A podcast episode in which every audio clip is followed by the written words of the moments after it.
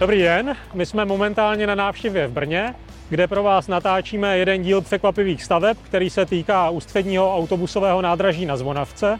A při té příležitosti jsme se dívali, jak to tady vypadá v bezprostředním okolí. A ušli jsme jenom pár metrů a já jsem tady narazil na něco, co jsem ještě v životě neviděl.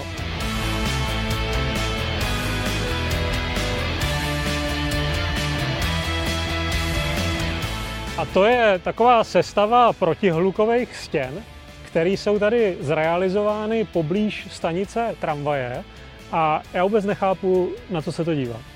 To je konstrukce, na kterou už jsem si zvykl podél vlakových tratí i dálnic.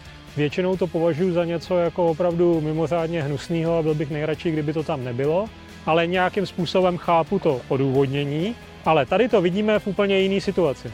Tady se nacházíme v centru města, na docela normální ulici, po které jezdí tramvaje. Není nijak zvlášť jinak dopravně zatížená, nejezdí po ní auta jako po okolních ulicích.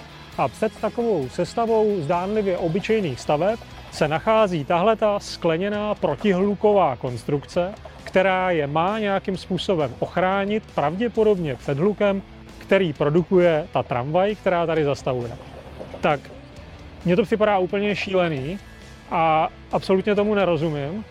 A docela rád si od někoho z vás, kdo se na tenhle ten pořad dívá, nechám tuhle tu věc vysvětlit, protože si říkám, pokud by to tak muselo být před každým bytovým domem, tak se obávám, že bychom takovýmhle způsobem museli odlučnit každou druhou ulici, která se v téhle republice nachází.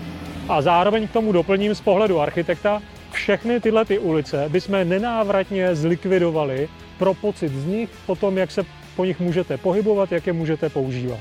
Takže možná z tohohle jednoho hlediska snížení množství hluku to funguje, ze všech ostatních to podle mě tu situaci dělá výrazně horší.